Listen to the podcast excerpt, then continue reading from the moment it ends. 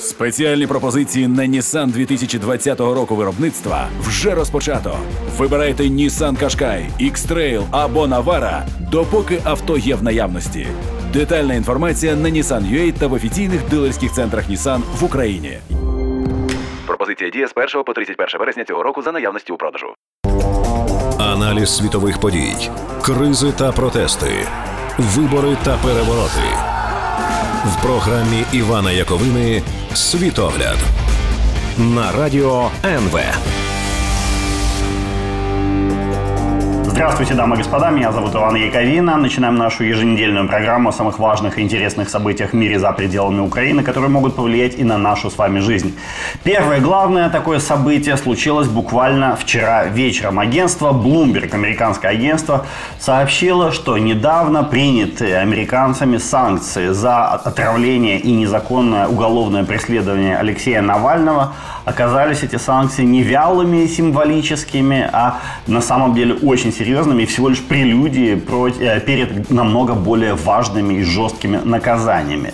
На это, этой информации в России обвалился курс рубля сразу на один рубль относительно доллара. Он упал, достигнув семьдесят пять рублей за доллар. Вот такой там курс сейчас.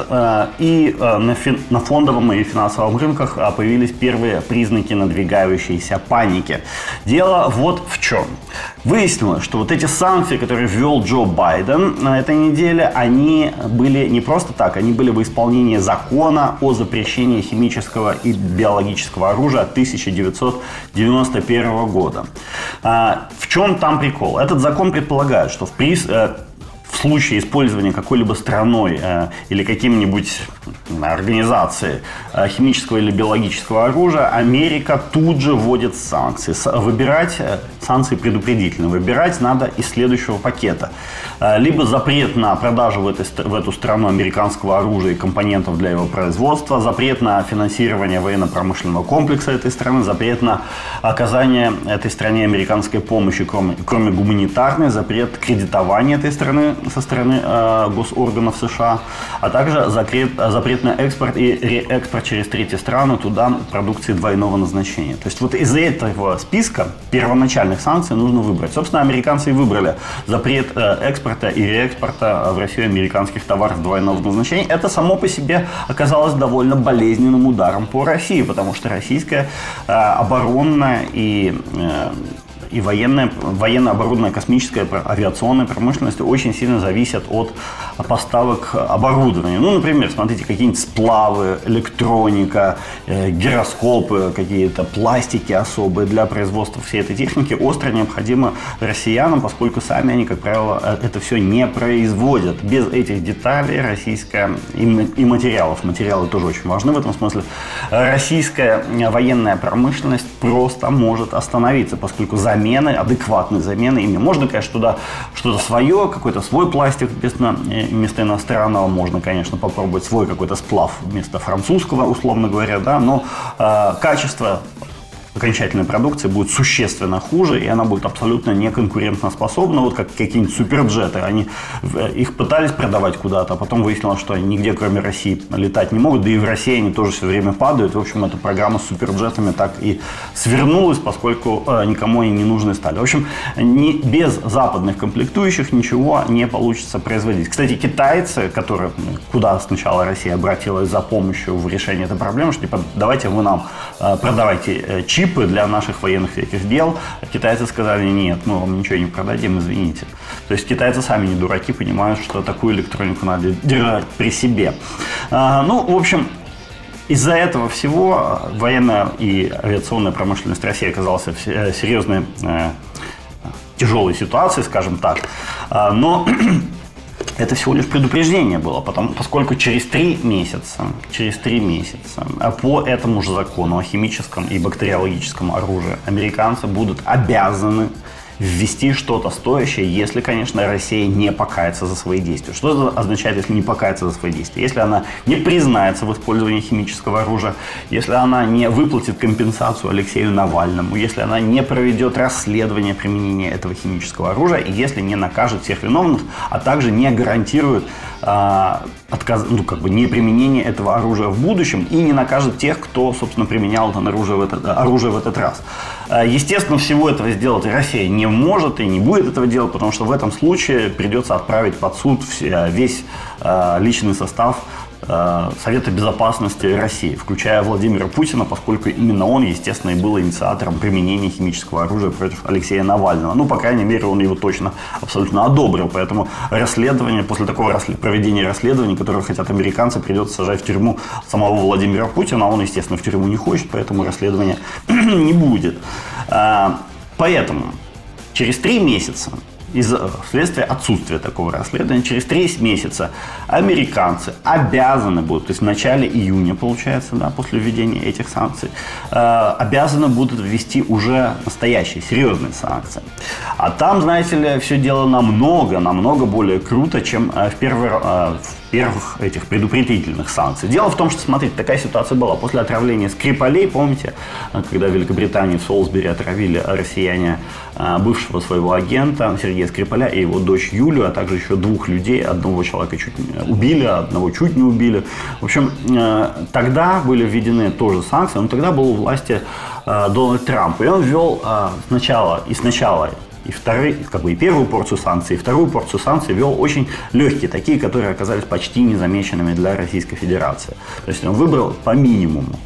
На этот раз нет вообще никакой гарантии, что Байден будет настолько же великодушным, а точнее, можно сказать, что уже фактом является, что он просто хочет разорвать на куски Владимира Путина и прибить его голову, так сказать, у себя над камином, естественно, фигурально выражаясь. Его помощники и подчиненные Байдена, а именно новый глава ЦРУ Билл Бернс, которого еще не назначили, но уже сто процентов что назначат, он является, он просто ненавидит Владимира Путина, лично ненавидит, и Энтони Блинкен, который всегда относился, мягко говоря, скептически к российскому руководителю. Вот эти все вместе, Блинкен, Берден, Блинкен, Байден и Бернс, вместе они хотят просто Путина разорвать на клочки и будут принимать уже совсем другие санкции, а какие именно, давайте я расскажу уже э, в следующій часті нашої програми. Аналіз світових подій, кризи та протести, вибори та перевороти. В програмі Івана Яковини «Світогляд» на радіо НВ.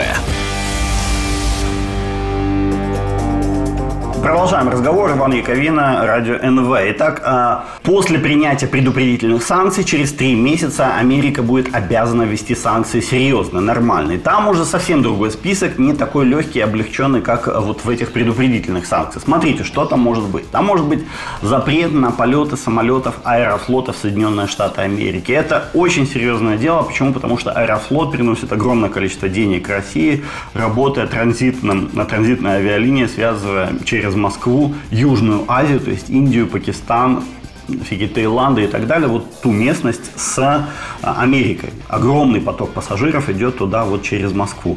Если это прекратится, то в результате Россия потеряет гигантское количество денег, и авиакомпания Аэрофлот, ну, возможно, не знаю, закрывать ее придется, не закрывать, но потери там будут колоссальные, просто колоссальные, если американцы ведут запрет на полеты этой авиакомпании в свою страну.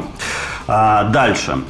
Еще американцы могут ввести, вот это очень-очень-очень серьезно, американцы могут ввести запрет для своих, а по факту для всех западных банков на операции с российским госдолгом в рублях. Это о эф зэ, это, как это называется, облигации федерального займа. Это колоссальные суммы. Россия с помощью этих о эф зэ финансирует свой свой дефицит бюджета, например, сейчас из-за коронавируса, там, например, суммы такие за три месяца примерно триллион рублей занимают с помощью этих о эф зэ на внешних рынках. И примерно четверть из этих денег – это иностранные деньги, то есть деньги западных инвесторов. Поэтому Россия может лишиться колоссального потока денег, быстрых и недорогих денег для финансирования насущных своих потребностей. Это будет очень серьезным ударом по российской экономике и по российской бюджетной сфере. То есть могут начаться прям вот по-настоящему серьезно-серьезные проблемы, вот типа как в Иране, просто нет денег и все. Россия окажется без постоянного потока ликвидности, либо ей будут давать деньги. Ну, естественно, кстати, ОФЗ проценты подскочат до небес, то есть даже те займы, которые можно будет производить, ну, скажем, россияне там, может быть, и будут одалживать в долг своему правительству, но под куда более высокие проценты. То есть это все станет настолько невыгодным, что я даже не знаю, продолжится ли эта практика вообще. По финансовой системе, по банковской системе российской это будет очень-очень серьезный удар. Еще, кстати, важно тут вот что отметить. Когда ведут операции на запрет, если, ну, скорее всего, что уже ведут операции на запрет с российским вот этим внешним долгом, то в этот момент засобирают свои вещи и попытаются уехать из России все остальные инвесторы. Почему? Да потому что они поймут, что связываться с российскими банками нельзя, связываться с российской государственной системой, вообще с государством нельзя, а в России все идет через государство, потому что из опасения попасть, попасть под российские санкции все просто соберут вещички и уедут из Российской Федерации. Вот как, знаете, Макдональдс из Крыма уехал там в свое время, может быть, будет такая же ситуация и по всей России просто станет опасно вести свои дела в Российской Федерации, чтобы не попасть под американские санкции. То есть ожидается в ближайшее время гигантский просто исход иностранных инвесторов из России, потому что им там просто будет опасно находиться и за свои деньги им будет страшно.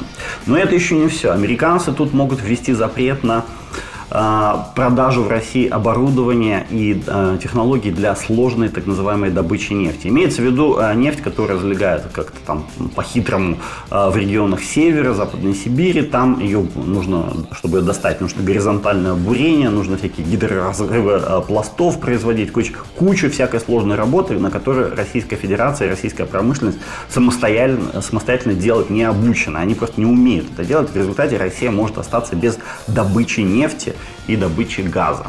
Как вы понимаете, для российской экономики остаться без нефти и газа – это довольно печальное событие.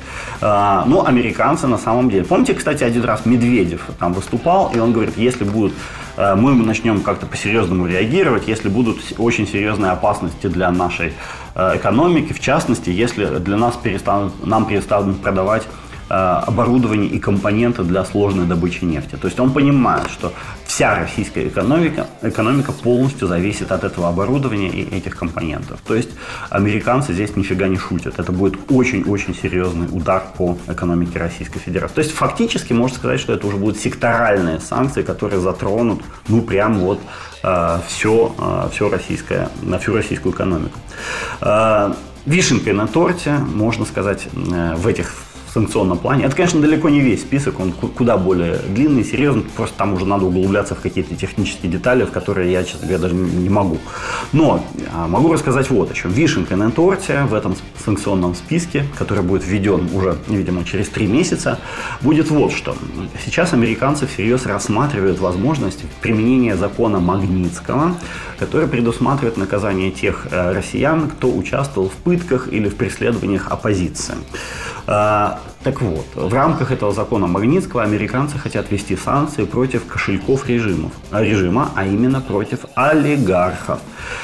Против тех самых людей, которые, по сути дела, заняты тем, что хранят путинский общак. То есть сотни миллиардов долларов, которые были украдены в России у российского же населения, из российской экономики и переведены в западные банки. Вот э, всякие олигархи, дети э, нескольких силовиков и несколько очень важных российских банкиров, они являются таким коллективным хранителем этого самого общака. И американцы сейчас рассматривают возможность введения санкций против них в э, рамках закона Магнитского. Если это произойдет, то сбудется мечта, скажем так, Алексея Навального, который говорит, других санкций не надо, введите только эти, только вот против олигархов, и больше ничего уже даже и вводить не понадобится. То есть вся российская либеральная общественность будет страшно рада. И кроме того, в чем важность этих санкций? Они будут самым настоящим ударом прямо в сердце российского режима. То есть по личным деньгам тех людей, которые, собственно, и являются главными бенефициарами этого режима. То есть, по сути дела, лично по Владимиру Путину. И я так понимаю, что именно такие санкции, санкции против кошельков российского режима и способны по-серьезному спровоцировать в России дворцовый переворот. Что еще очень важно? Блумбергу стало известно, что вот такие санкции Соединенные Штаты собираются принимать не самостоятельно, а в компании с Великобританией и с Европейским Союзом. Это сделает эффект всех этих санкций намного-намного более мощным, чем если бы это были только американские э, санкции. Там будет настоящий синергетический эффект. Вот к чему это может всему привести внутри самой Росії, я розкажу вже в следующей части. Аналіз світових подій, кризи та протести, вибори та перевороти. В програмі Івана Яковини «Світогляд» на радіо НВ. Продолжаем разговор. Сегодня программа в значительной степени посвящена санкциям, которые американцы, европейцы и британцы собираются наложить на Российскую Федерацию. Вот буквально вчера стало известно, что там готовится какой-то сногсшибательный во всех смыслах этого слова пакет. И, собственно, я сначала рассказал, что это за санкции. Сейчас перейдем к тому, что они будут означать для российской экономики. Ну, смотрите, рубль уже скакнул, то есть, точнее, вниз скакнул, доллар скакнул вверх относительно доллара. Инвесторы понимают, что работать в России будет супер опасно, сложно, выводят оттуда свои капиталы. Кстати, что-то подобное было и в прошлый раз после применения закона, э, после отравления Скрипалей. Инвесторы тогда массово побежали из России, и курс доллара тогда, несмотря на очень высокие нефтяные цены, это, по-моему, было в две тысячи восемнадцатом году, тогда курс доллара относительно рубля тоже очень быстро полез наверх. Но тогда Трамп оказался другом большим Владимира Путина, ввел минимальные санкции. Поэтому курс доллара тогда вернулся в необходимые, в свои, как сказать, обычные значения. Сейчас же ничего не указывает на то, что он будет э, снижаться. Инвесторы понимают, что работать в России будет скоро либо очень сложно, либо невозможно. Им это ни к чему, им это не надо, потому что сейчас вся мировая экономика будет быстро расти. Э, есть куда вкладывать деньги, куча развивающихся рынков, рисковать своими деньгами в Российской Федерации им, в общем, ни к чему. Э, новые долги россиянам давать не будут или будут давать под очень большой процент, так как скоро будет, собственно, запрет на операции с этими самыми долгами.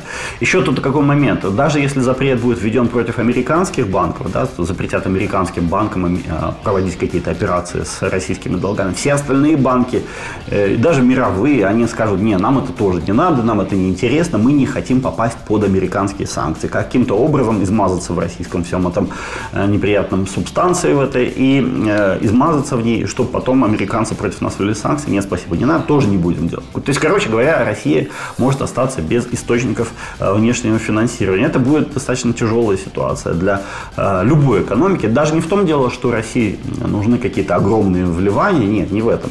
Просто на финансирование каких-то текущих потребностей обычно эти деньги одалживаются. Э, не берутся и там из бюджета, одалживаются э, под небольшие проценты. Если вдруг что-то такое случается, то вот Россия будет лишена такой возможности. возможности, а в год, когда эпидемия коронавируса еще не закончилась, это будет довольно серьезным испытанием. То есть финансовая удавка на шее режима Владимира Путина уже, уже сейчас начинает сжиматься. Это совершенно точно. Судя по тому, как распланировал свои действия Джо Байден на ближайшее время, он собирается душить своего оппонента очень долго, очень основательно и очень старательно, без резких движений, там, то есть как бы там ножом бить в сердце не будет, но и давать подышать тоже не собирается. Накануне выборов в Государственную Думу, которая состоится в сентябре две тысячи двадцать первого года, для Владимира Путина в результате настают очень-очень неприятные времена в этом смысле. Он, конечно, все еще может отбрехаться от всех этих санкций, проведя расследование по Навальному и так далее, но, естественно, он этого делать не будет. Будет, поскольку, ну, как я уже сказал, вы же придется его самого в тюрьму сажать. На этом фоне, на этом фоне, смотрите, э, начинают американские санкции работать уже прям по-серьезному. Строительство газопровода на этой неделе, Северный поток-два, как было объявлено на этой неделе, отложено еще на полгода, то есть до сентября две тысячи двадцать первого года, вот до того самого времени, когда в России пройдут выборы в Госдуму. Раньше объявлялось, публично объявлялось, что завершить укладку труб этого газопровода российские трубоукладчики собираются до конца апреля текущего года. То есть, видите, на полгода еще передвинули срок, но я думаю, что и к сентябрю не закончат. Знаете почему? Потому что а, европейские и американские страховые компании, напуганные, опять же, американскими санкциями, отказываются работать с этим проектом. Как вы понимаете, что инфраструктурный проект такого гигантского масштаба, как прокладывание длинного несколько тысяч километров трубопровода по дну Балтийского моря, он не может осуществляться без э, должного страхования. Поскольку страхования нет, то и э, прокладывать этот трубопровод нельзя. Э, поэтому э, откладывается, будут искать страховщиков. Но я думаю, что не найдут, поскольку никто не захочет терять американский рынок, особенно в условиях растущей мировой экономики. Нет, не найдут они страховщиков, и поэтому, скорее всего, Северный поток-два еще на очень-очень долгое время останется лежать в море вот этим мертвым грузом. Не будет он использоваться. Но и это еще не все. В России за последнее время стремительно начали расти цены на продовольствие. Но давайте об этом я уже расскажу в следующей части. Аналіз світових подій, кризи та протести, вибори та перевороти. В програмі Івана Яковини «Світогляд» на радіо НВ.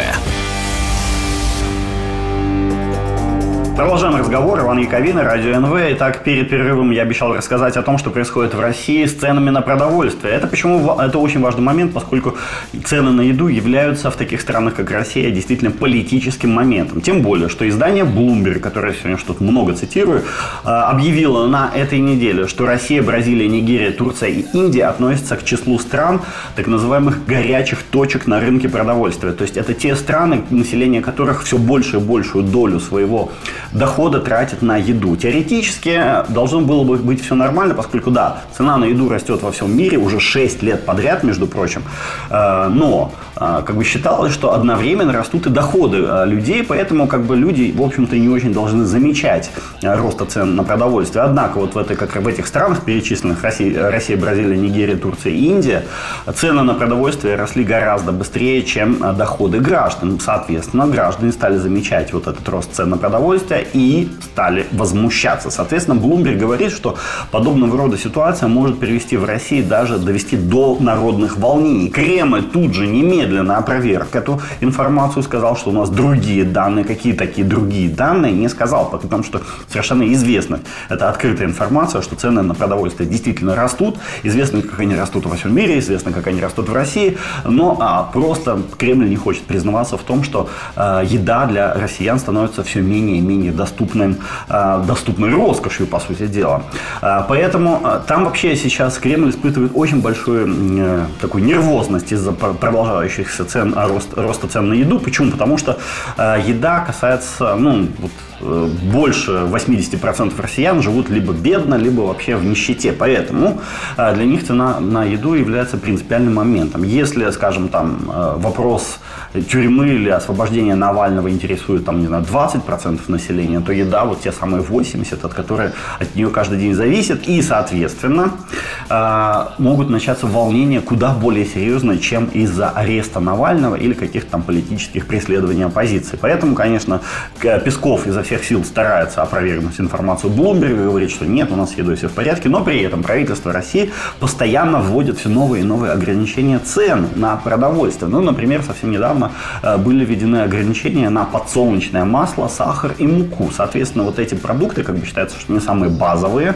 для, э, в структуре потребления россиян. Так вот, э, эти продукты, да, какое-то время, на какое-то время цены на них были заморожены, заморожены, но из-за этого начался дефицит, потому что никто не хочет продавать э, по твердым ценам э, все эти дела на внутреннем рынке. Все люди сразу вывозят э, подсолнечное масло, муку и сахар на внешние рынки и продают уже там. Потому что там можно продать за доллары, доллар тем более растет. Очень выгодно, а в России продавать невыгодно. В результате образовывается дефицит. Соответственно, Владимиру Путину сейчас и его правительство оказались перед такой неприятной дилеммой. Либо отпустить полностью цены на продовольствие, и тогда россиянам просто не на что будет купить еды, либо же регулировать цены на продовольствие продовольствия, ну, тогда сама еда исчезнет из магазинов. Конечно, не очень приятный выбор. С таким в свое время столкнулся Советский Союз, после чего он, собственно, и развалился. Естественно, Владимир Путин не хочет повторять судьбу Советского Союза и пытается что-то там сделать. Вот на этой неделе какие-то там производители курицы, там ассоциация производителей курицы и э, куриных яиц в России объявила о заморозке цен на два месяца. Ну, понимаете, когда какие-то производители объявляют и попросила одновременно кредитов у правительства на поддержку своей там вот этой птицы, пти, птицефабрик своих, наверное, так это называется. Так вот, э, Как только это произошло, как только такое начинает происходить, это свидетельство тяжелого, вообще говоря, кризиса. Понятно, что обычными мерами регулирования цен, там, налоговыми какими-то и так далее, правительство уже не может добиться искомого результата. В результате, да, действительно, курица становится дефицитом и предметом роста. Почему курица настолько важна? Потому что курица – это единственный в России возможный доступный источник животного белка для населения этой страны. Говядина, баранина – это слишком-слишком дорого для вот тех самых восемьдесят процентов. Единственное, что они могут себе позволить, это курица. Самое интересное, что в какой-то момент может произойти ситуация, как в Иране.